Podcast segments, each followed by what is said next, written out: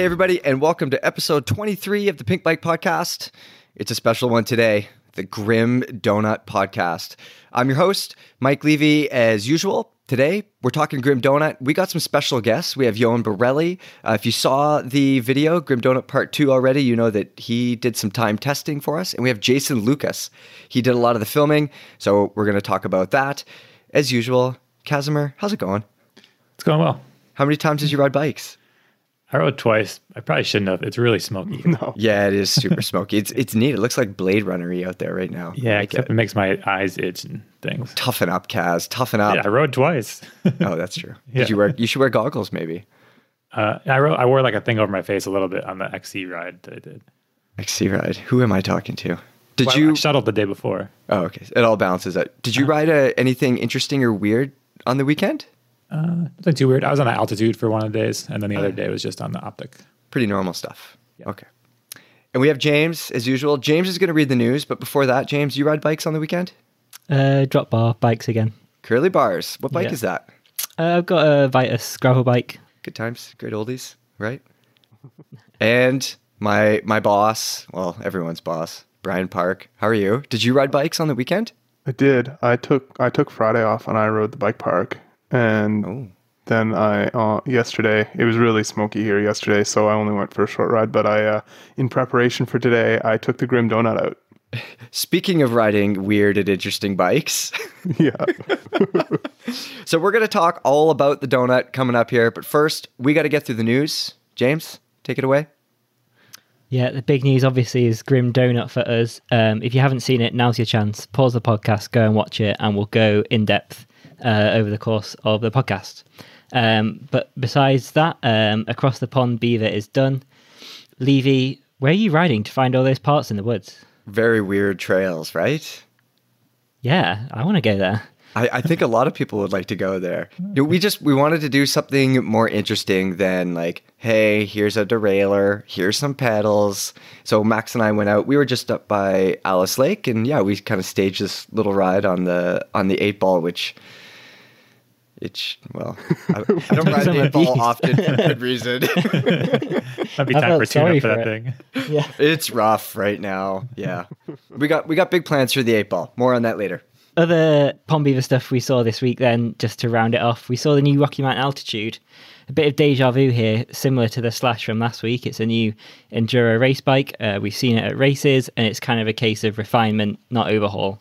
Um, so this one's already a winning bike. Jesse Melamed won in Zermatt on it. Um, it's longer and slacker than the previous generation, with some kinematic adjustments too. wait, it's Uh, longer and slacker. What? Yeah, can you imagine? Weird. Oh my god. Um, it's really adjustable. So Rocky have stuck with the Ride 9, but on top of that, you can also adjust the length of the chain stays. It looks like there might be some modular shock mounts coming in future too, maybe to uh, add some more adjustment. Um, what does that make it? Ride 36 or something? That's Let's go with ride thirty six. a Yeah. lot of You could probably make it ride terrible with all those adjustments if you really wanted to. Ayo. um, Kaz, you, you've put a first ride up. Yeah, I've got I don't know six rides on it so far. Um, yeah, it's a fun bike. It is like you said, it's not a radical difference from the other ones before, slacker, longer, um, and lots of adjustments. But I don't really think I'll be using too many of the adjustments. I just stuck it in slack and the long chain state position. And that seems pretty good. So I'll play with the other ones, obviously, but yeah. What is what is slack on that bike? uh, it's 64.4 head angle, and then chain stays go to like I want to say 447, maybe somewhere around there. You But it's not a super the- long bike. Um, You said in the in your piece there that you know sixty four four is a is a perfectly reasonable head tube angle for that bike and its intended use. But with that much adjustability, you would like to see a little slacker.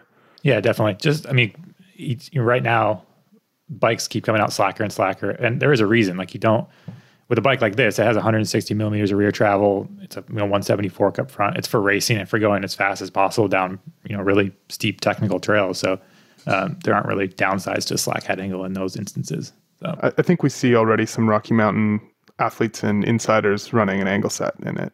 Yeah, brand new bike, so it's yeah. Yeah, I think it's a sign. I mean, because you in the steepest position, you could make it 65.5, which is, you know, I just mentioned that optic. That's half degree steeper than a Norco optic, which is a 125 mil bike. So, um, yeah, you know, we'll see. I, like I said, like 64.4 is pretty normal, but you know, it's a 2021 bike, so um, we'll probably see slacker version sometime come out. Another bike this week was the Focus Sam Squared. Um, this is an e-bike, um, and it's a bit of a monster truck. It's 170 millimeter travel front and rear. I think it's 25 kilos plus, so it's definitely sort of more of in the the sort of self shuttle genre of e-bike. You know, What's like, that in? Uh, what's that in free uh, freedom units? like 72 eagles, yeah, 72 eagle bodies. yeah, um, I, I don't know. I imagine like 40 plus. I don't know. I don't know the conversion. hundred quarter pounders. It's 55 pounds. Yeah. no Um, one wanted the real answer there. Nobody cares. Yeah, definitely a monster truck. Definitely, you know, a sort of verging on almost like a downhill bike that you have a motor to get you to the top with. Um, what did you guys think? I think it makes a lot more sense than a 100 mil e-bike. Like you have an extra motor. You're- Why why not take that help to carry around a little more travel? yeah, exactly. If I was going to be on an e-bike, I'd want one that feels more like towards a motorcycle free ride downhill thing rather than a slightly underpowered light thing. Levy, you ran a poll recently about if you had to choose between e-biking and and shuttling, and there were no other options. What were the results of that poll? Oh, that was that was Dan. That was oh, Dan. was it Dan? I'll take Oh. credit for that article though. Was was it your idea? It was like my it's your idea. Yeah, it was your idea. Yeah. You just got a ghostwriter. What were, Yeah, what- exactly. It's idea. That's what I need. yeah, actually, though, what were the res- what were the results? What did people say? I think it was pretty even if I remember. I don't know. It makes sense. Like if e-bikes have a place, it would be to replace shuttle vehicles. Like like I said, I went shuttling this weekend, but if there had been no other cars on the road and we were just riding e-bikes, that would have been pretty good too. So E- EMTB won with 6,000 votes to 5417 for shuttle. And then 747 people said, I'd rather just not ride. Casimir. think of extreme walking for e-bikes, if you do live in a place where you usually shuttle with an e-bike, you don't need a shuttle.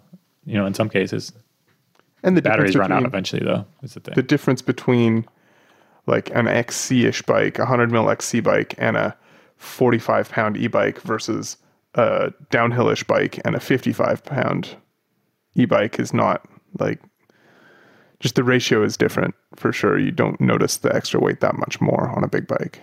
a big monster truck back bike to a teeny tiny bike, and that's Patrol's new kids bikes. We're used to seeing kids bikes in probably aluminium, but Patrol have gone uh, carbon. We've definitely seen some carbon kids bikes before, but they're kind of tucked away in the back of like the Taipei show. Um, but this is the first, maybe like we've seen from a, a brand like Patrol. Um, so obviously the, the aim here is to bring down the weight, uh, which is important because you know it helps the kids get up the hills and it helps them control the bike and ultimately reduces the chances of a tantrum. But I mean, it's a thousand dollars plus for a, a kid's hardtail that they're gonna grow out of pretty quick. Um, what do you think?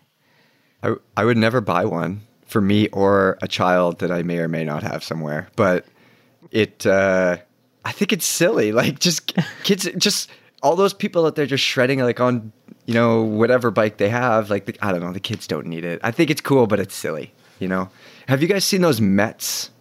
The, the Mets kids bikes we did we covered them at Crankworx a while ago those carbon fiber full suspension things Oh yeah, the crazy things. yeah, I mean those are in the same category. They are amazing. They're they're very cool. But would you, Brian? Would you buy one for Jimmy? Well, okay, so I won't be able to provide much for my child in life, but he'll definitely have good bikes. like he's got, he's got. Jimmy, bad- I'm going to get you the best derailleur. like, I'm sorry about the genetics, but all access all the time yeah, on your run bike. yeah. There's a guy. There's a guy in. I think he's in North Vancouver. Instagram is like Reclaimed Designs or something like that. And he does the coolest shit where he takes old full suspension bikes and cuts them apart and glues them back together in miniature versions of themselves for as kids bikes. It's so cool. Yeah, I mean, I, like kids' bikes are super heavy. Usually, they've gotten better from some companies, so I can kind of see it. But again, I mean, I mean, I don't have a kid or any a thousand dollars, so I won't be getting one. But um, yeah, Well, I wonder. I wonder if the like the weight of a of a kid's bike isn't that much in the frame. Well, I mean, yeah, a lot of it ends up those handlebars are like Exactly. solid steel sometimes, and the cranks and Yeah, there's like if you places if you just have like an aluminum kids aluminum hardtail kids bike that you actually put a couple bucks into on the spec, it's going to end up decently light. So, yeah, I don't know. I'm kids not could- sure. Kids should toughen up, but Yeah. Well, there's that too.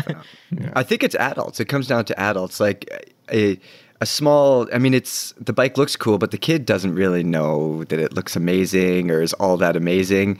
But we look at it and we're like, oh yeah, that thing is fucking sick. I want it. oh, it's too small for me. Okay, I'll buy it for my kid. I think that's mm-hmm. what it is. Mm-hmm. Um, other cool uh, bits of kit this week uh, include the new Intend fork. Uh, it's called the Blackline Ebonite. It's 29 inch wheels only. It's adjustable between 140 and 180 millimeters travel. It's got 35 millimeter stanchions, and unusually for Intend, it's a regular fork. It's not a USD fork as we're used to seeing from them.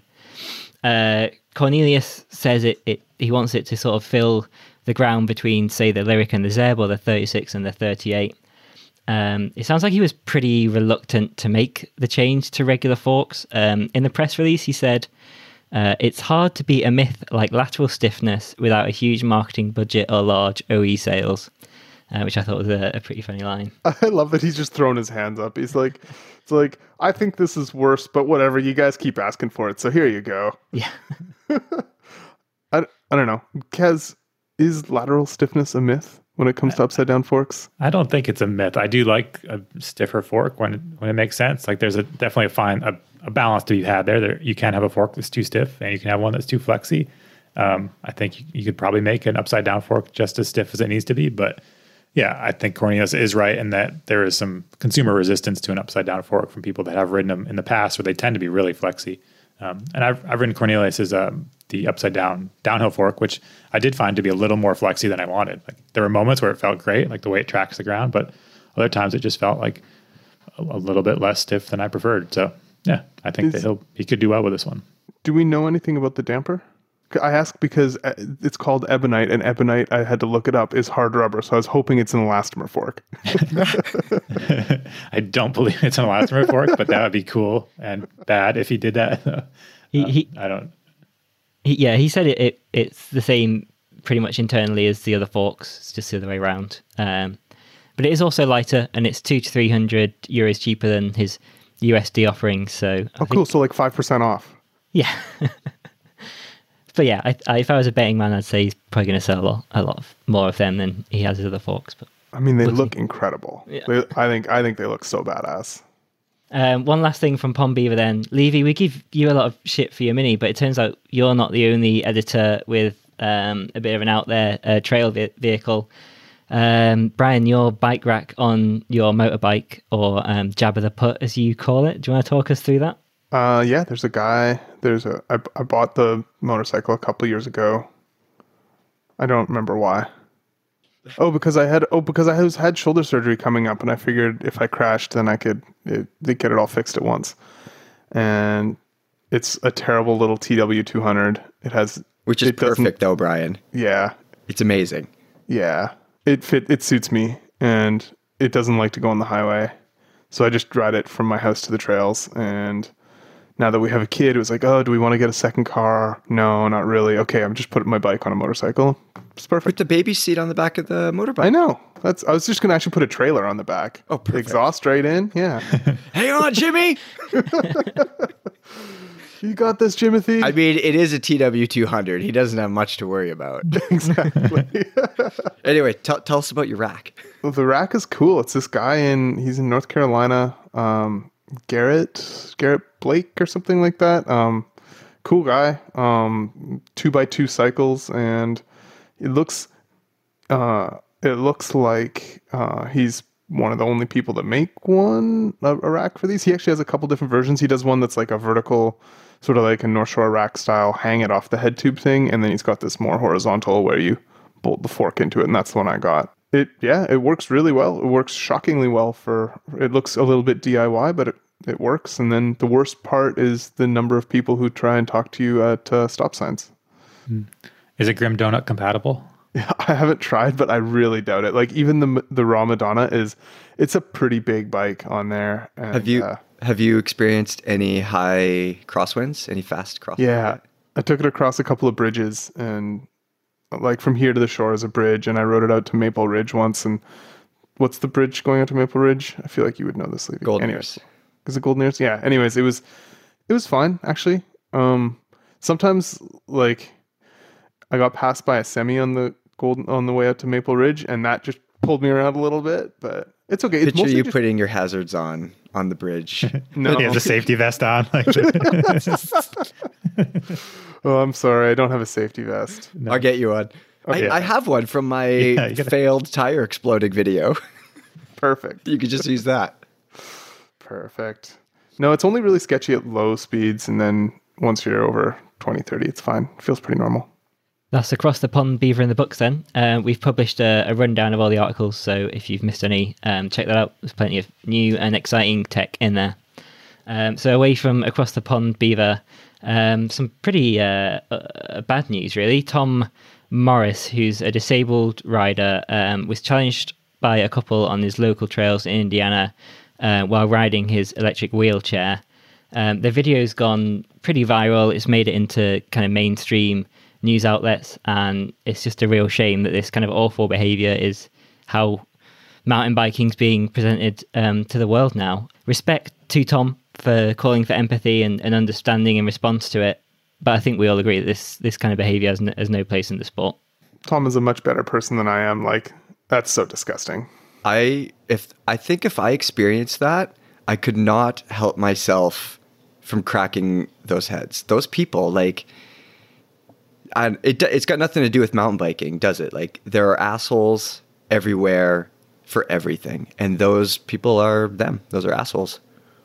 yeah, and they just want to be right. You know, they just love to tell people you're breaking the rules and they're not, and it's just silly. Like you're just out in the woods goofing off. Just chill out and leave people to do their own things. It's Yeah. bikes. Don't make me this mad about bikes. Like it, it makes me want to like break their legs. Like it's ridiculous. I don't understand. No, yeah, it's crazy. People like, anyways. Ugh, it's yeah. The worst. par- I mean, yeah. The worst part for me is that that is how people will see mountain bikers in mainstream. It's just ugh.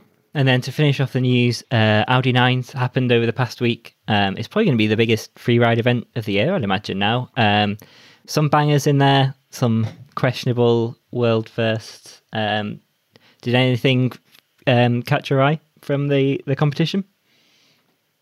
I mean, Emil's slope run was insane. Uh, you know that whatever 360 downside windshield wiper thing off a step down is terrifying, and I'm I'm hoping we'll see it at Crankworx Innsbruck. But yeah, was- that event's really kind of grown into its own over the past few years. It it used to be a bit of a sideshow, and now it's yeah, it's the only show. to. Yeah, now it's the only. just took a pandemic and it's coming to its own. Yeah, it is. it's simultaneously the best and worst free ride event of the year. It's great. I, it looks cool, like the venue that they make for it with all the weird little rocket ship looking things and satellites and stuff. But yeah, It- I don't know. It's still it used to be that I got all bent out of shape because it events like that are more spectacle than they are sport. But as that riding becomes more spectacle than sport, I'm cool with it. I just like to see it. It's fine. Yeah, just add in some like lava lava pits and more fire and alligators pits, and stuff. yeah. yeah. Okay, that's it for the news. Let's move on to questions. Uh, the first one Levy always gets razz for his shitty car. Well, he's right. True. Yes. But what is the ideal vehicle for the mountain bike lifestyle anyway? Lots to cover. Keep the bike on a rack or inside. What's the best for long trips? Um, well, my vote goes for the Mitsubishi Delica that I used to have that I drove into the ground. Ideally, one with the brakes that work. And tires that where you can't see the casing. You guys are so picky. What about heat? Remember we had to wear sleeping bags? We were inside the thing. Oh, It was we drove winter. to Sedona. We had to drive to Sedona or drive to Sedona while wearing sleeping bags. James, wasn't this, also, this a hobo be- lived in it for a winter outside my apartment building because the lock got punched out, and I was like, oh, "I'm not going to fix it. It's just going to get punched out again." So a hobo was sleeping in the bed that we made inside there. Yeah. He cleaned up after himself, so whatever. That's it. James, this might be before your time, but Levy, when he sold that thing, wrote the best Craigslist ad I've ever read. we'll send it to you afterwards. Yeah, it's, I look forward to that. I s- Levy, do you still have a copy of it? Nope. Oh, damn it. No, it has to be somewhere. It's somewhere. It's It somewhere. basically It- said that whoever buys it is not allowed to drive it home. Wait, the guy trailer it. that the guy that came to get it, yeah, I told him like I'll sell it to you. It was it was only a thousand bucks, but no one is allowed to drive it home. You have to come with the trailer because I'm not being responsible for something terrible that happens. But, anyways, Brian, what do you think is the ideal mountain bike vehicle? Oh, I mean, obviously a TW200. Yeah, clearly. Um, no, I think I think you have you can't not mention that it's the rules that everybody has to own a rusty Tacoma. Like that is the rules for of mountain biking, especially not- in the Sea to Sky corridor. yeah, for sure. And it's I mean that's a if we're being practical, that makes a ton of sense. I think I really like in Europe they have all those little basically like Ford Transits, like the mini Transits, um, not the bigger new ones. The you know they're like little crappy four banger two seat vehicles, like nothing in the just an empty van in the back, and you can actually keep your bikes inside. I think that's a good that's a good way to go. They're kind of shit on the highway, but That's why I got my GMC Safari. It's all Mm-hmm. drive. Yeah. yeah, I mean that's probably a good way to go too. Those are like gold, Kaz. People people in the know those things in safari vans. People get those. They don't stick around for long. Yeah, they're pretty good. Yeah. It- it's kind of like driving a wet cardboard box on the highway, but otherwise, it, it's good. I mean, these days it seems like everybody has budget to buy like a hundred and twenty thousand dollar Sprinter, so that's the, the ideal vehicle, right?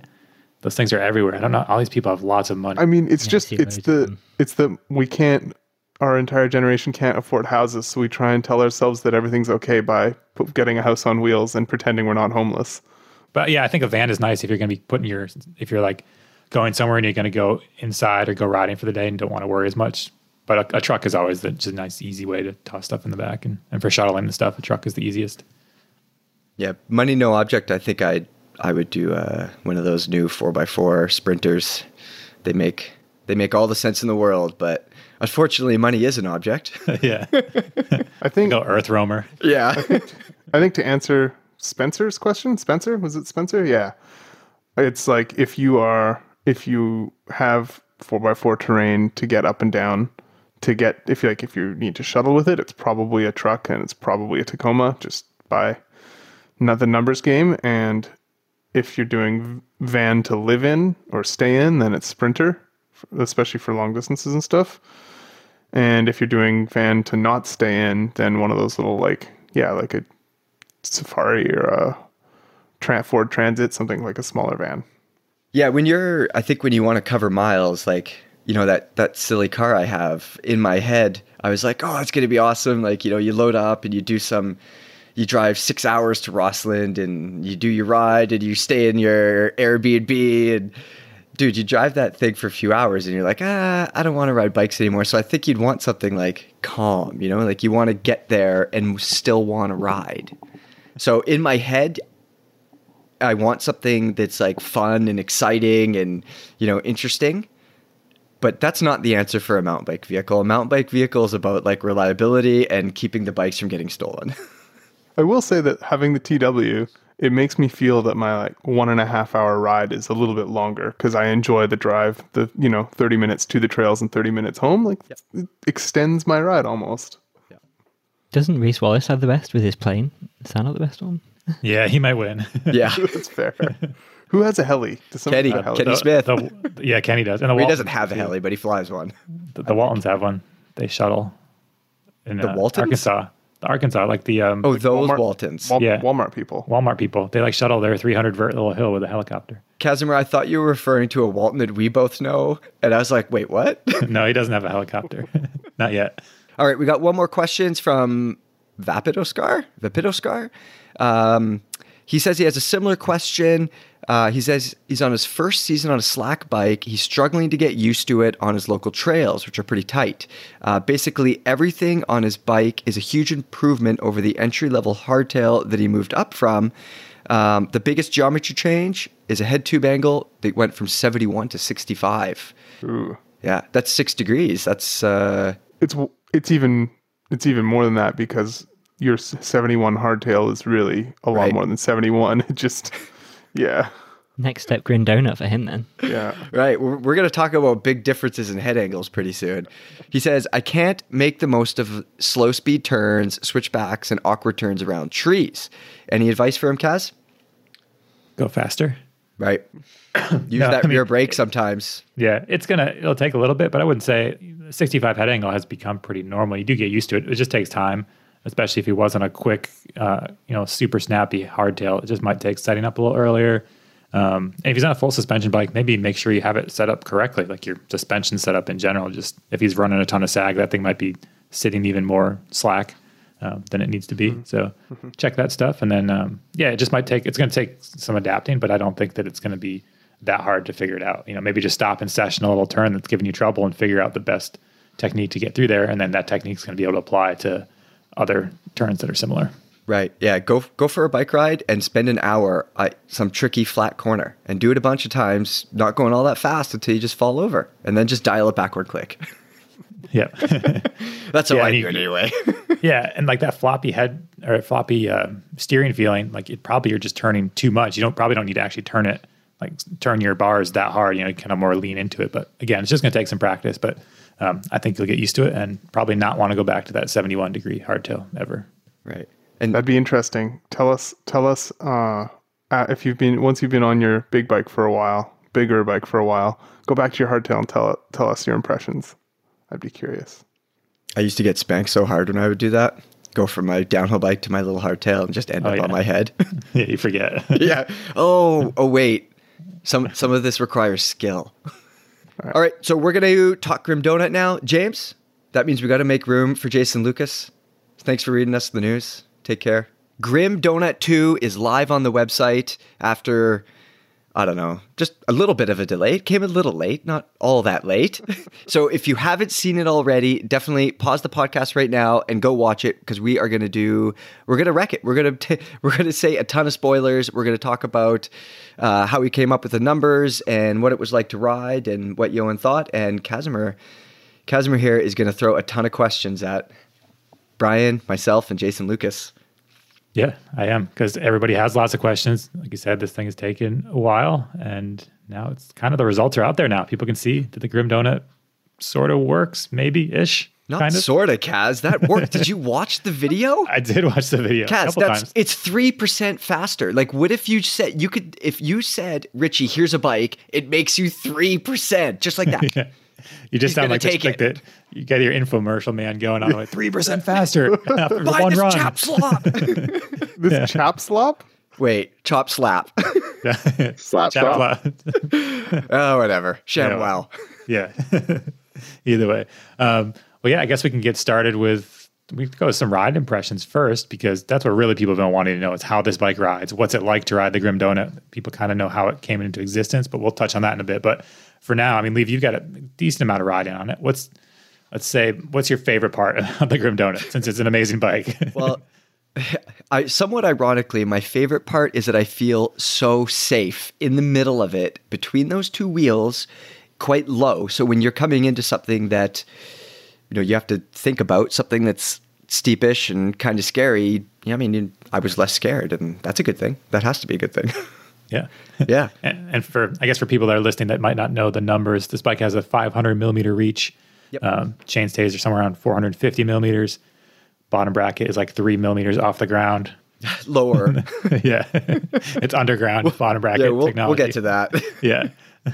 so in modern day, we've kind of seen geometry catch up a little bit. This would be equivalent probably to a large from a lot of companies, although in the Grim Donut world, this is a size small. Well, it is a size small because the seat tube angle makes it uh, so that your effective top tube is the same as like a size small specialized Stumpjumper. Um, so it, you know it is designed for me at five seven. I hop on it and my my reach to my handlebars from my saddle is very normal feeling. It it is. We would have gone larger on it if Genio had a top tube that was longer. They just would have had to weld two top tubes together otherwise. Yeah, it would have looked even more beautiful with two top tubes Yeah. welded together. So we called it a size small. Just yeah. yeah. So then I guess that kind of brings us to the the worst handling attributes of this bike. Um, I mean, we talked about the low bottom bracket. The bike has 155 millimeter cranks, but they still hit the ground a lot. Even Yoann hit three times in his run. Is that Only the- three times. Yeah. I Only mean, three, which is impressive. Yeah. very impressive. Over two minutes. yeah, so that's pretty good. Like, yeah, but yeah, I mean, what's you know for this bike? What would you if you had to make a new one tomorrow? What would you change right away? Is there one aspect that you just like that doesn't work? Ah, dude, like before we did the time testing with Yoann, I would say, yeah, let's make it, yeah, let's, we got to dial it back a little bit, few degrees steeper, about a foot taller, um, Just a foot. just a foot. And now, not so much. You know, like I would probably keep that head angle where it is, but I would definitely raise the bottom bracket because those are the scariest, most painful kind of crashes sometimes. Which it hasn't happened yet, but uh, I mean, it's gonna real soon. So.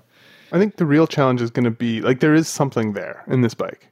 It, there's definitely some, you know, it, it was a tongue in cheek joke, but there is something there. And I think the real challenge for V2 is going to be trying to keep some of the magic in the bike to make sure that, you know, if we do steepen the head tube or raise the BB, do, are we going to lose that cornering ability that, that where you just feel invincible? You know, are we going to lose what actually kind of makes it special? Well, we can't make the cranks any shorter because Yeah. they Yeah. feel too short as it is. Yeah, it's so think it feel- awkward. yeah. yeah. Does anybody b- make a 160 crank? Oh, yeah, I think Canfield might, or they used to back in the day. Okay. 'Cause I, um, I I do think it'd be nice to keep the BB as low as possible, but we could make our own cranks. I could make those 155s like 140s if you want. no, you no. I think, we, I think we want 160s. Is there a plan to add any, you know, modern day features to the frame? I don't know, like a bottle cage area or Dude, I, honestly, I'm just heard- happy I've- the head tube didn't fall off. And now you want features? Dude, Listen, it's I- all I it's listened it's about the water bottle people's job to put the water on the on the frame. It's not our department. not our job. I'm just saying through editing, I've listened to the audio of you riding that bike now for hours on end. and yeah, it sounds like a shopping cart. Do you need anything like that, or are we just going for geometry this next time around? Well, you know, I, I've sort of painted myself into a corner with all this water bottle talk, and now I've got this bike that the water bottle doesn't really fit on it. But it, it's not about the water bottle, Jason. It's about the geometry. But we haven't. We're talking about geometry, but we haven't talked about suspension. Does that even matter? Like, if you just put the shock in No. a different place to fit a water bottle, wouldn't it just be fine?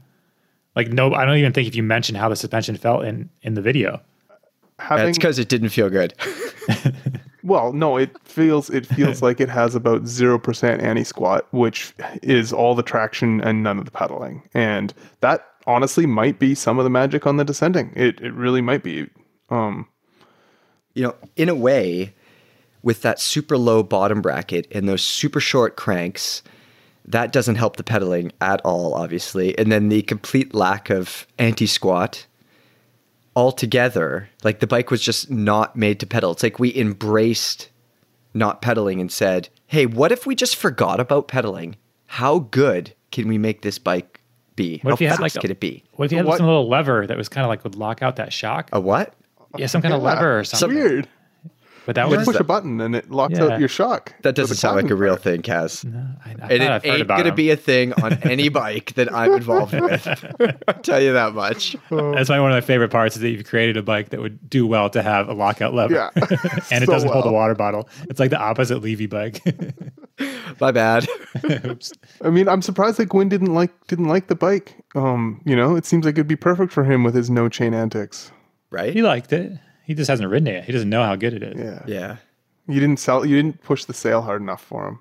Well, we hadn't done our time testing at that point, and I still didn't know if the frame would stay together. So I, yeah, I mean, when he was showing some caution, I was like, yeah, yeah, that's probably smart. Yeah, yeah, that makes sense, Aaron. I would say it still is probably smart. yeah. Well, with the time testing, I mean, let's say the time testing went the opposite way because it easily could because 3% isn't a huge margin. And so let's say Yoann's time was a lot Wait. slower. That is a Yeah. huge margin, Kaz. that is a huge margin. No, it's for not. over a two minute trail. It's Six for these guys. It's massive. How many times did he do the lap? That's not important, Kazimer. the point is, uh-huh. the- the- let me let me. The point here is is that he's ridden that trail a ton of times on mm-hmm. many of his personal race bikes, and he says that usually he's looking at you know one or two second difference here or there. This was six seconds on his first run on a bike with tires and brakes that he's never used before. all, that rear tire was at like a billion psi with a DH tube in it as well. I didn't tell him that part. He didn't know about that. and and he jammed a chain. Yeah. You know, it, it- There's a lot of excuses I hear, but so he could the- just the go repeat is- it again, right? And the then it would point he get be could. just as fast.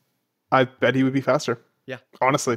Yeah. I, I would put like gun to my head, as much as you're right, it's not the most scientifically I am vigorous the most scientifically vigorous thing here. This is this is the grim donut we're talking about. This is an Mm-hmm. infotainment here. No question. But gun to my head, do I think that Yoann would be faster on that trail on the grim donut than his current bike? Yes, absolutely. And 3% is a big number given that he knows that trail so well. Like he's not going down it and discovering a line, you know, it's same line, consistent line, consistent effort. Yeah, but I mean, I'm just putting, I'm poking holes in your scientific testing here because that's what everyone's going to do because it's not. But what I'm saying is, if so, let's say he had been slower, would you have been ex- as excited about this bike now being the future as? That but that's what we wrote. We we wrote an entire script based on the grim donut being slower because that's It what was we supposed to be slower. Yeah, it was supposed to be slower. It's what we had happening in the film. We had that's Mm-hmm. part of why it took so friggin' long to come out was we didn't know what the hell to do with it once it was faster. You mean once it was slower? No, once the bike was Oh. faster, we didn't know what the Oh, hell well, to what do were you with going to do if it was slower? Uh, The It would have script ended right there, and we wouldn't Yeah. be going to Taiwan again. yeah, No, Kaz, no, that's genuine surprise in that video when Yoann tells me the time.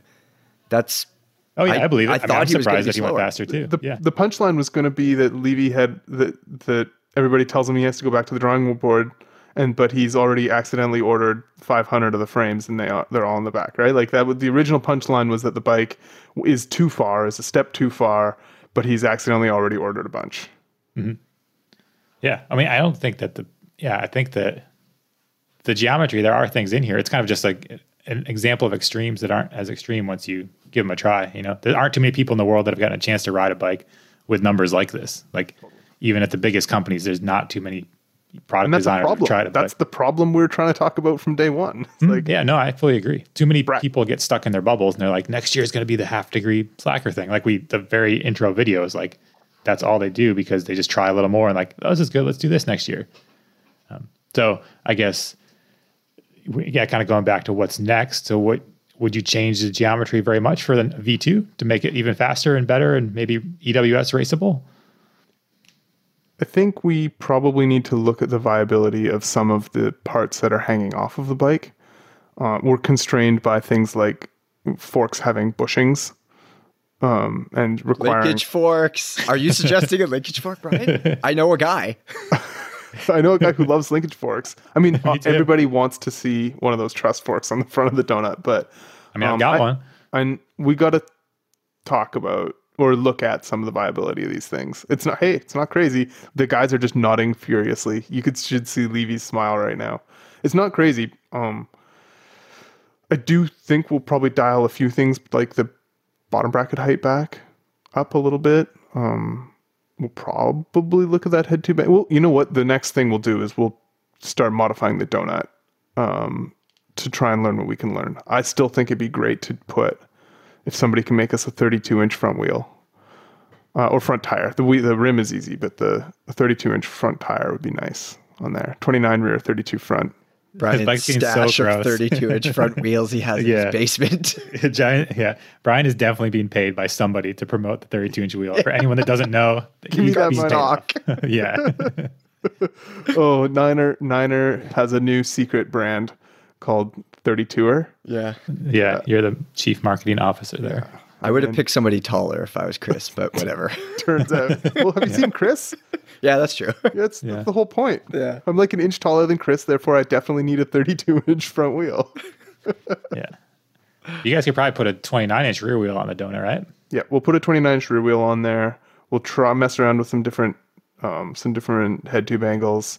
What what more do you guys want? Like this bike went six seconds faster, just like that. It's perfect. Don't change anything. Let's hire who's let's hire Sam Hill. Sam, you want the donut? Sam is the last person on the earth who would want the donut. He still runs like a 430 mil reach. Like he would like it to be his. no, I don't know if that's true, but he runs It's a not true. fairly No, short he's bike done it- though. No, he doesn't. He did. He's not pretty He modern was, because they he didn't was make the long. so longer. one. resistant. No, he was so resistant to it. Sam, you should call us. We should talk. Yeah, Sam. I think he's on a pretty no- normal modern bike. Hey, so, somebody else at Nukeproof, you should call us and tell us about how resistant Sam Hill was originally to the long to the long bikes. Well, I'm talking to them tomorrow. I'll let you know how he was. Okay, you Yeah. perfect. I I might die if Sam Hill raced the donut at an EWS race and won. I would implode. You could retire, I think. Yeah. you can't do anything better. Yeah, we need to get a It- bookie because I want to put money on stuff like this. I want to bet. I feel like I've never seen Levy as happy as on video. Like Levy's not usually he's he's usually a little saltier, but that was like genuine joy in the video. Yeah, my eyes lit up. Yeah, legitimately. There's still life in me. I guess one of the questions now that the the video is finally out, a lot of people are going to still be wondering what took so long. So maybe we should go to Jason, the videographer. He might have an answer. Are you just really slow at editing? Yeah, that's uh, that's obviously the issue. Joking. No, obviously we wanted it to be done sooner, and you know, there's a few things this year, a few big wrenches that the year threw us, like a, a global pandemic, kind of slowed things down. Uh, and then we also had other stuff on the go. We had XC field tests. We have a big thing called Pinkbike Academy. Uh, we're only one team. We can only do so much, and we also want to make sure if we're going to do another episode of the Grim Donut, it at least has to be as good as the first one, right? Like we can't make it worse. So true.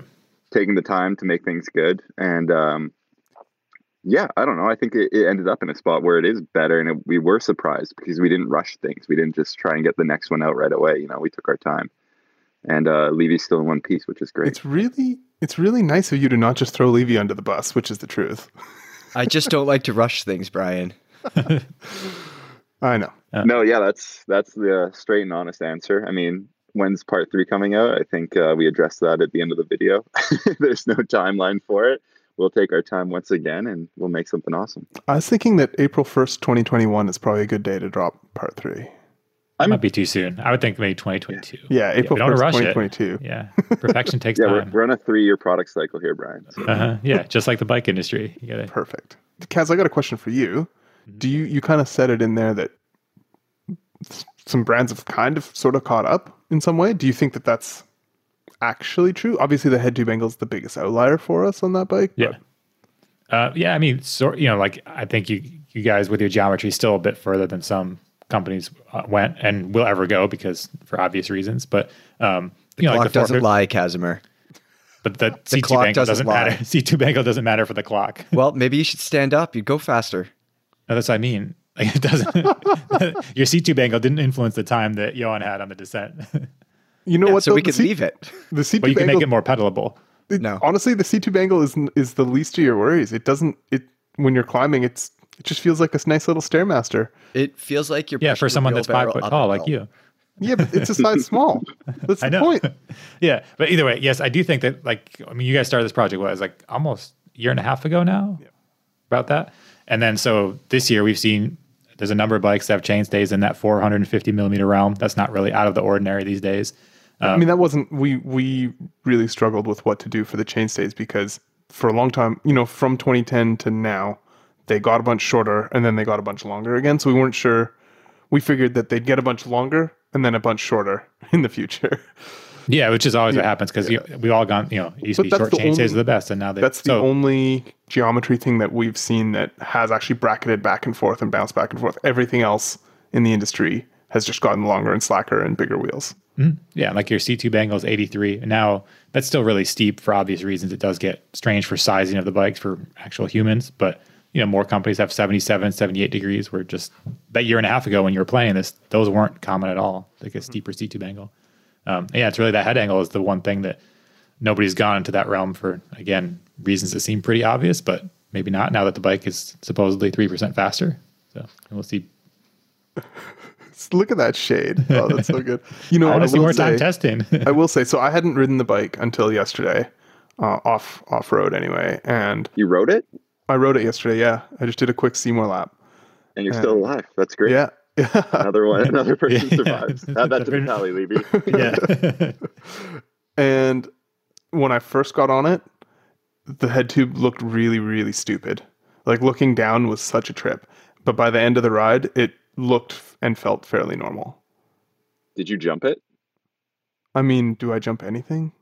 I did a little bit. I mean, I just I did just a forever after lap. There was not much to jump, but The only time I've ridden that bike was for the XC Huck to Flat Mhm. field test, and uh, I had successfully jumped nine other cross country bikes that weigh nothing, and I was the most scared to jump that Grim Donut because I was in lycra and clipped in, and I the first jump I did on it, I almost actually crashed because it's so long that like timing your pop off the lip is completely different. Yeah. And uh, I, I, I couldn't be done with that bike soon enough after that. So I'm very curious. the, the front wheel was about nine feet in the air, and the back wheel was still on the lip. yeah. When you landed, Jason, the bike had like this weird, like weird reverberation. Like the back end went, and then it like absorbed it again. Did you see that in the video? Super yeah, weird. and looking. also like the fork went down in increments. It wasn't like one smooth motion. It was like er, er, er, er. Staged travel. It's a selling feature. Yeah. That's that mid stroke support you were getting. It's just Right. it's different. Yeah. yeah. Gee. Maybe you should definitely make an infomercial for this. Maybe that's part of part three. Oh, that would be good. yeah. yeah, Oh, That that yeah. You do kind of have that ShamWow guy cha- uh, slap chop. That- you could do it. Didn't that guy go to jail for meth?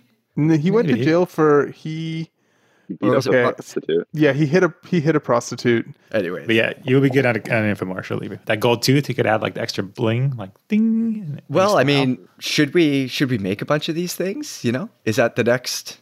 Do Probably. we do we And I- make a bike company?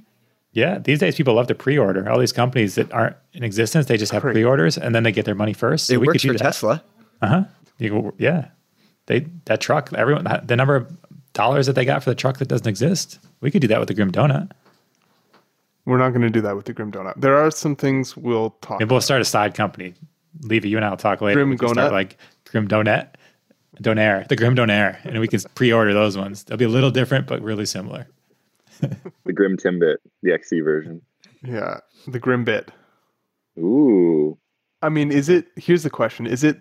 Is the company name Grim Cycles and the model name the Donut? The company is name it- is Grim. The bike Yeah. name is Donut. Donut. That's right. that's how I've been talking. yeah. So then we Right. could have like the Grim Cruller and the Grim whatever. Yeah. Okay. I like I it. have to get a donut after this. Yeah, yeah, that'd be good. I'll I'll buy one.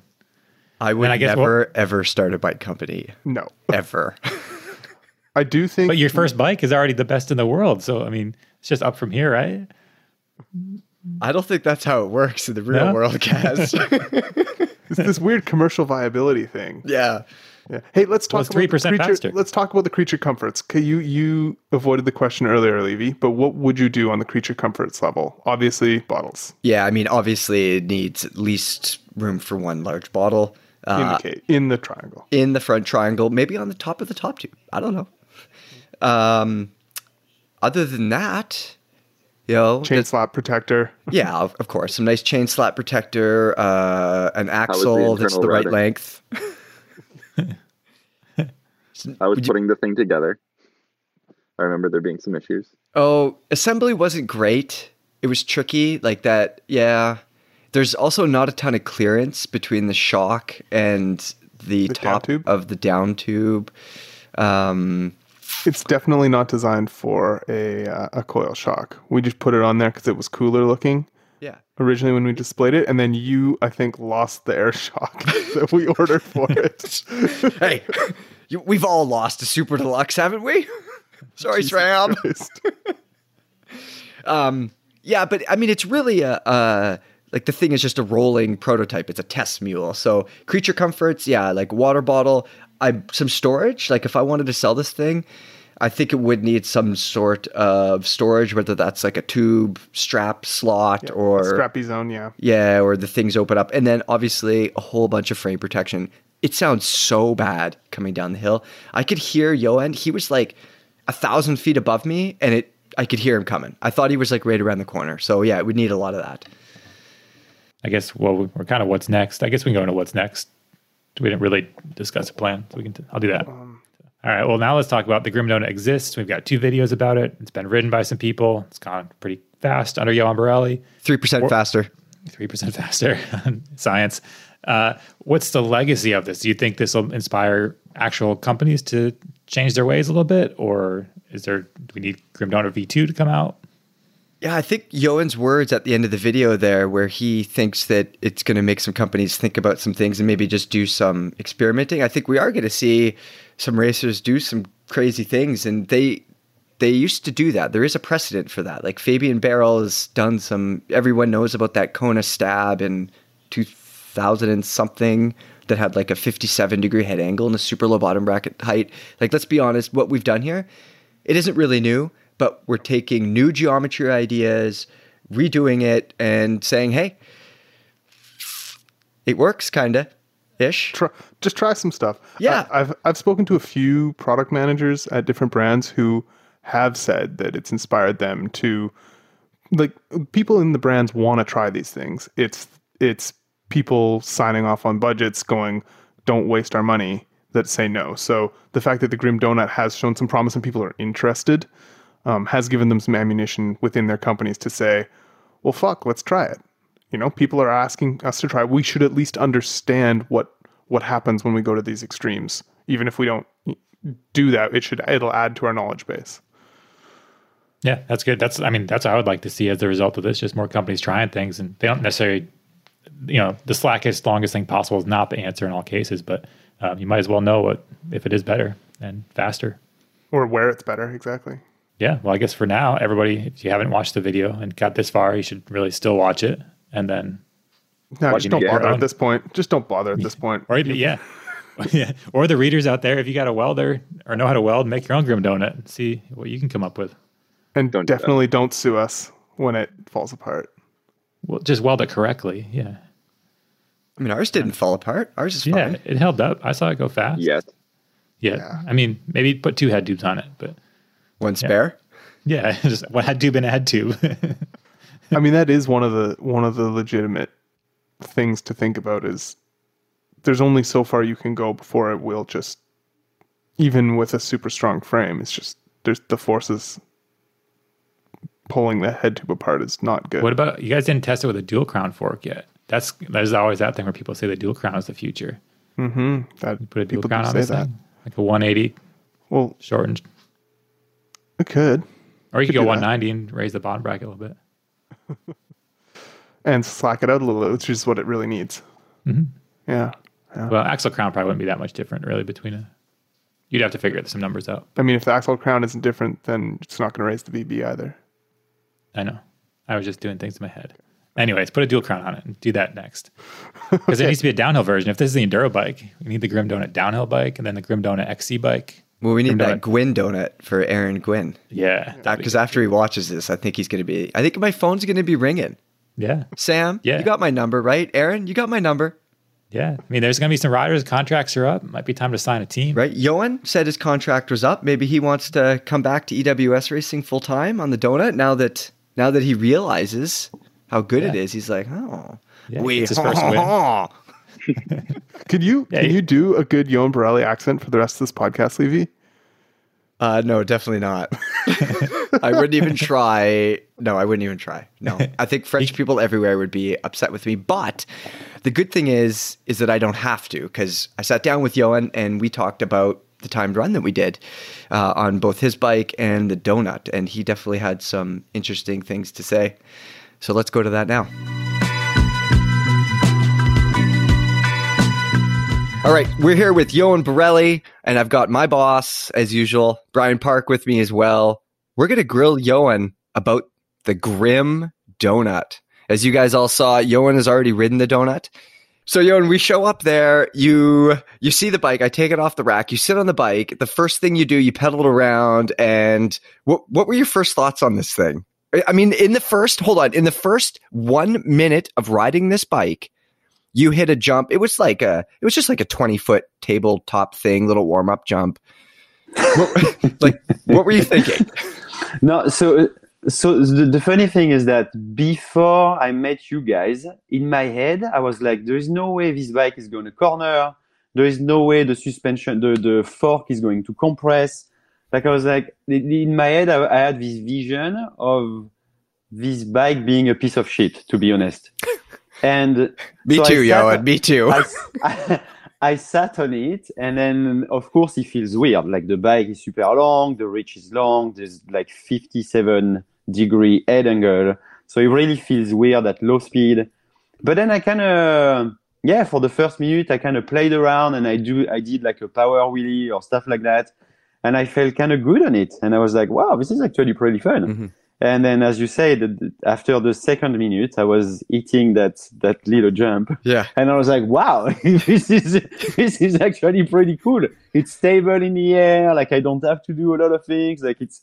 I was really feeling super balanced and safe. Yeah. So it was kind of, it was kind of. That's when I started to scratch my head, and I was like, Yeah. "Wow, this is kind of weird." You looked comfortable right away. That's for sure. I, yeah, More comfortable than I- me. That's not saying much though, let's be honest. So let's let's take people through the day. The first thing we did before you rode the donut is you did a lap on your Commencal Meta Enduro race bike. Um, and before you did that, I want to say the KOM for that trail was it like 225? Something like that? I think it's like a 228 or something like that. Okay. Yeah. Yeah. And you jumped on your meta and you did a what, like a 209, wasn't it? A 209, a 209 or like, yeah, something, something around that. Yeah, yeah. 210, 209, yeah, Yeah. around there. What kind of effort was that at? Uh, let's say, normally when I do testing, you never ride at 100%. percent Mhm. You're always trying to kind of tone it down a little bit. So let's say in between 90 and 95%. Yeah. You weren't sitting So, around, yeah. were you? No, I was, I was shredding. Like I was, you know, I was going for it. yeah. But there's, there's still a little bit of a margin, you know, like if you, uh, if you want to go a little bit faster, you can. Right. Right. And that Commencal. What's the head angle on that bad boy? 63.5 or 6. Yeah. Okay. And And and that's yeah. just just to be clear, that's still like a pretty incre- like that's an aggressive head slack head tube angle in 2020. Like that's a If, Yeah. Yeah. If, if we take, uh, if we take the, the old meta and the new meta, the geometry is very different. Like it's, uh, Yeah. the meta is now a race bike. Like it's super aggressive. It's long. It's- It's a progressive, it's- it's- aggressive bike, isn't it? What's the reach Exactly. on your large? It's pretty long, isn't it? um, 495 um, maybe? 500? 495, I think, because we kind of compared. Yeah. And I think there was only like one centimeter and a half more on the Grim Donut, or two centimeters. Yeah. Yeah. yeah. The Grim Donut is what? It's it's 500. Um, it's a size small. You're on a, you're on a, the bike's too small. It's a size small. So that's a size. Small. You're on the wrong size bike, well, Yoann. well, we couldn't. Okay, so so the the seat tube angle is so steep um, that Mhm. the effective top tube is the same as a size small, like specialized Stumpjumper or something like that. And Okay. and yeah, we would have gone longer on the top tube if uh, uh, we would have had to weld two top tubes together to do it. They didn't have the tube set ready, so we are just like, ah, let's leave it at 500 and call it a size small. That's how we, that's how we settled on our geometry. so, so normally I ride a size large, and so that was a size small. Okay, now it makes sense. Yeah. Okay. Yeah. Yeah. Okay. So let's p- take people to riding the donut now. The trail starts with the climb. Um, it's actually got some tight little switchbacks. Uh, Yeah. How did that feel? It felt actually pretty good because the seat tube, the seat tube is so steep that you, the position for climbing is actually pretty good, Yeah. and the the rear end of the bike of the donut is actually pretty long. No, it's like 45, 450. 450. 450. Yeah. 450. With an 80 degree seat tube. Yeah, 80 degree seat tube. So basically, you really feel a lot of traction, which was kind of surprising. You know that the bike really tracks the ground. There is no bouncing that's happening. It, it has the- almost the- no anti squat. It's it's all All the traction. All the traction. but, but you know, it, fe- it felt actually pretty good. Like it was a one minute climb. Normally, there is that little kind of steep, kind of junky things with a few rocks at the top, and it's always a struggle to go past that. And with the donut, the donut, it was just like, poop, poop, oh, I'm at the top. Yeah. So it was actually pretty good. We should clarify. We should clarify when when we're talking about good climbing, we don't mean that it felt efficient. We mean that it felt like it had all the traction to get up a steep technical climb, and it was in a Exactly. in a riding position that was pretty efficient for a steep climb. You hit your pedals like three times on that one minute climb, I think, something like that. when I I was was like, "Krang, oh. when I was climbing the bike, to me, it felt like I was walking up a steep hill with a wheelbarrow in front of me. You know, what? like I was perfectly upright and walking up the hill, and the front wheel was way out in front of me. You just had a Yeah. stairmaster. Yeah, exactly. that's a yeah, that's a good way to describe it. yeah. Yeah. So let's let's not tell people the time on the donut. Let's talk about some descending first here. Um, one thing one thing we should also point out too that this was as foreign as it could ever get to you. It had RockShox suspension. You're sponsored by RockShox. It's got a Lyrik on the front, uh, Super Deluxe coil something on the back.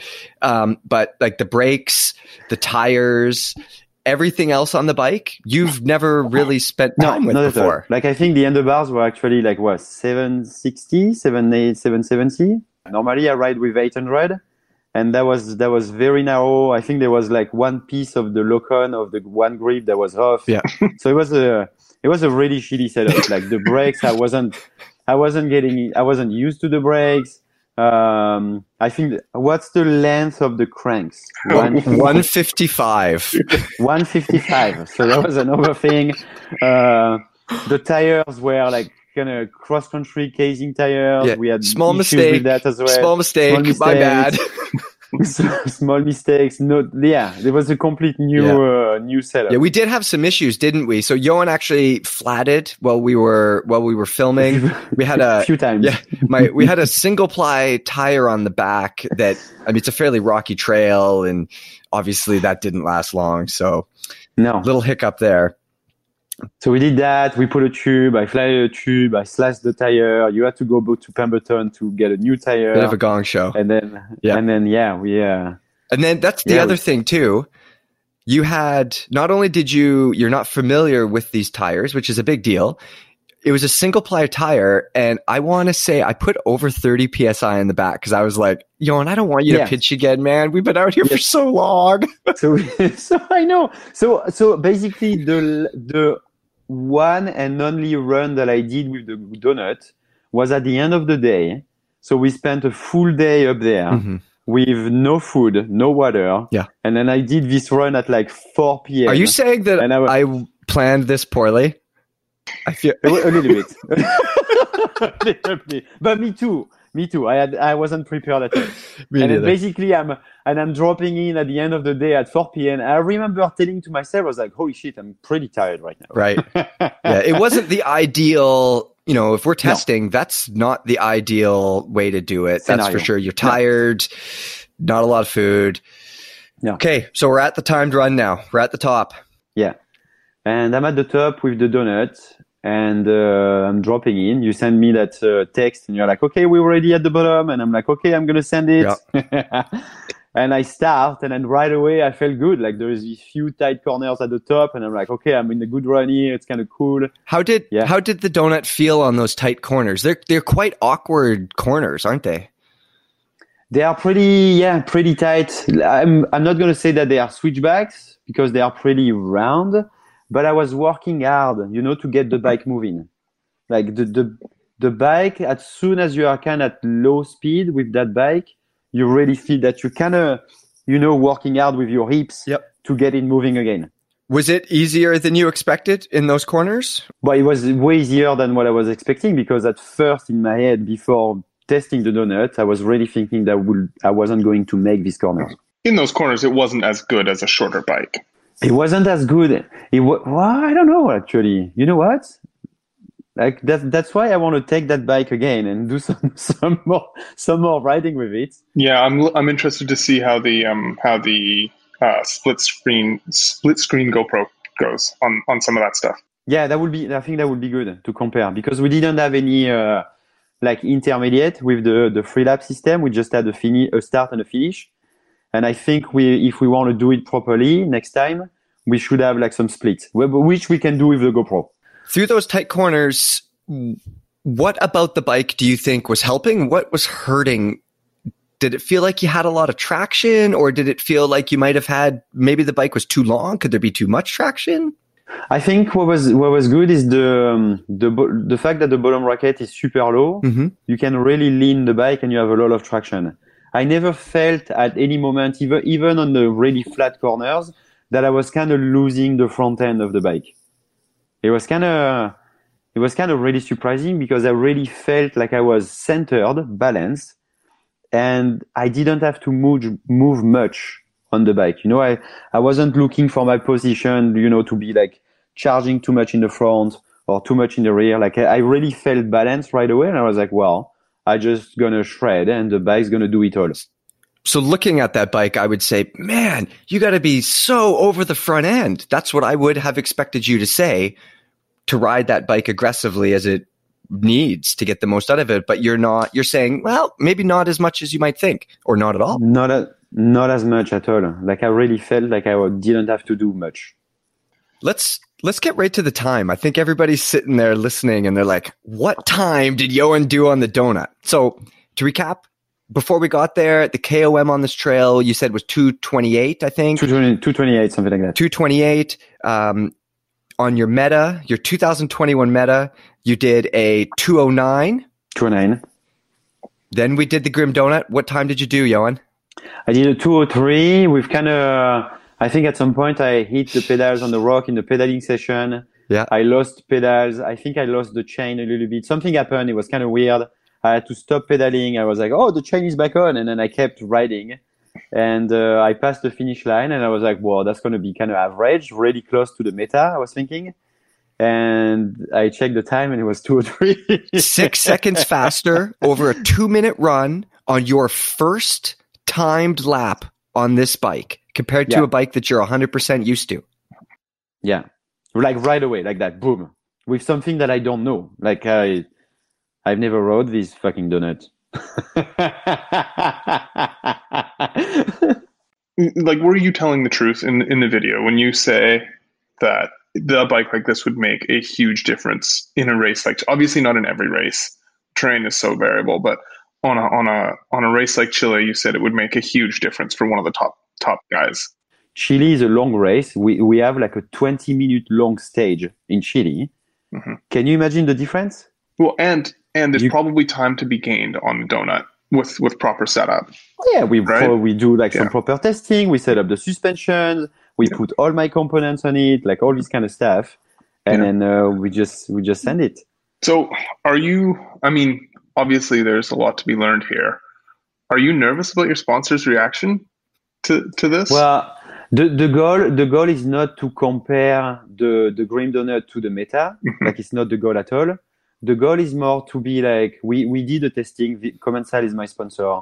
We did the testing. It's not like a comparison with, between the bikes. It's just to test the donut. If we want to win races, if your brand wants to win races, they need to do this kind of testing and they need to go like super far out of the spectrum and test some fucked up things like the donut. Yeah, that's you. You did say that actually when we were out there that something like this might force brands to consider very one-off radical bikes for their racers. Yes, totally. And I mean, also to be fair, like as quick as the donut appears to be on this particular trail, it's also pretty obvious that this is not a bike that's meant to be ridden around every day. Like something like your Meta, something more conventional makes way more sense in more places, I would imagine. Totally, totally, and that's yeah, totally makes sense. A, a Commencal or whatever brand you you ride with, that's the kind of bike that you want to ride every day. The donut, it's is not like it like the way it is right now. It's kind of a piece of shit for the trail for trail riding. It sure sounded like it when you were kind of coming a down the it's kind trail. of it's kind of a shopping cart a little bit. yeah. um, and it's basically uh, like a Formula a Formula One. It's like a it's a F one. And do you take a F one to go to the grocery store or to do this kind of stuff? Absolutely. I'd not. like to. I'd like to try. it wouldn't work out, maybe. no, it wouldn't. But uh, but yeah, this is like in terms of comparison, this is where we're at right now. And of Yeah. course, uh, of course, brands should not sell this kind of bike to the public, but they should go towards that for racing purposes on Mhm. certain type of tracks, and the result might be super interesting. Version two of the donut, like obviously this Oh, bike has it's got some.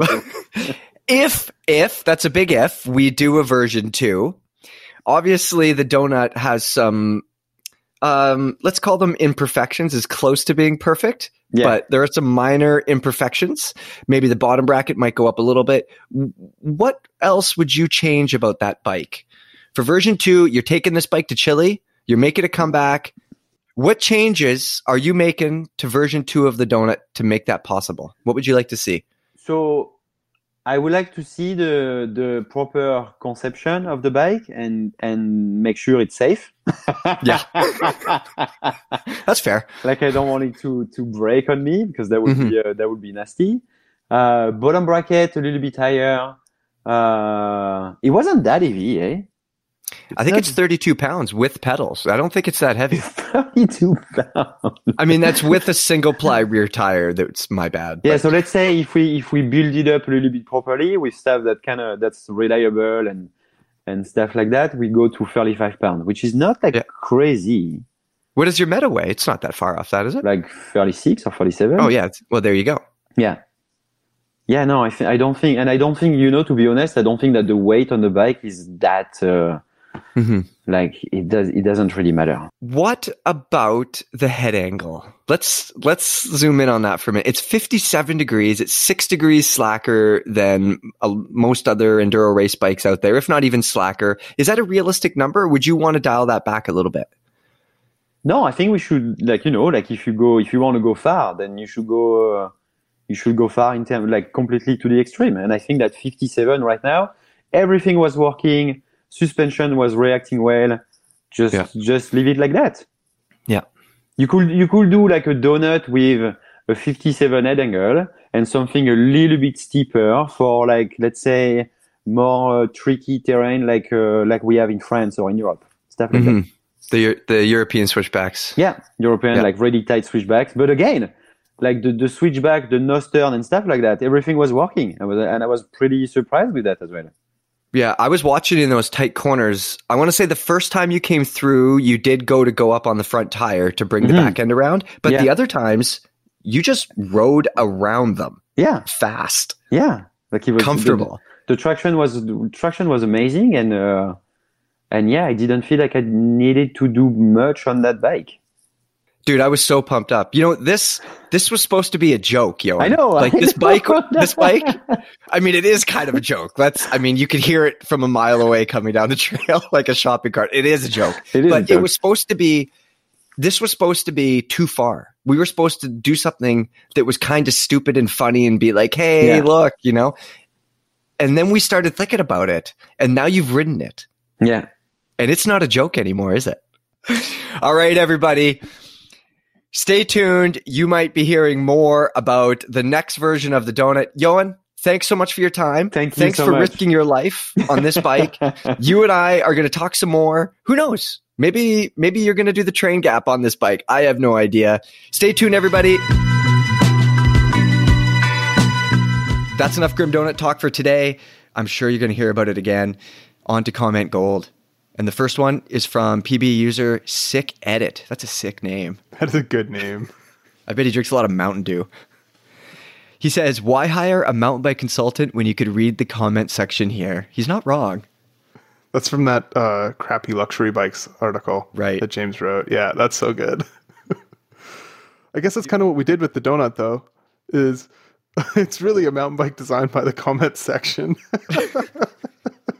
That's a good tagline. That is. oh, but it would actually no. If it was designed by the comment section, it would have like a 24 inch rear wheel, 26 inch front. Gearbox. It would definitely yeah. get gearbox. oh, It it would would definitely, definitely have, have a, a shitty gearbox on it. It's the last thing this world needs. What else would it have? Is the It'd next have- version of the Grim Donut going to have a gearbox now? Uh, no. Linkage fork and a gearbox. Probably should. Mm. And then you need the electric donut. No. And our last comment, gold, is from PB user Gweet. So this is on the Focus Sam e-bike article. Apparently, there's a funny acronym in there. He says FOLD, not a good acronym for any bike frame. What does it stand for? I'm not sure what it stands for yet. It's what they call their uh, linkage driven rear suspension Can, system. can we make up something? LD probably stands for linkage driven. frame oriented linkage, Linkage driven. driven. I don't know. front offset linkage driven forged offset light Design. design. Boom, done. All right, that is it for episode 23, and that's it for the Grim Donut today as well. But stay tuned because there's going to be some more Grim Donut content. We're going to milk this thing. It took a long time for us to do, so we got some head-to-head video coming from the GoPro footage from Yoann Barelli's GoPro runs on his Meta versus the Donut. We also have a video game. Brian, do we actually have a Donut video game? we, we do. Kind of, sort of. But yeah, stay tuned on that. All right, everybody. We'll see you next week.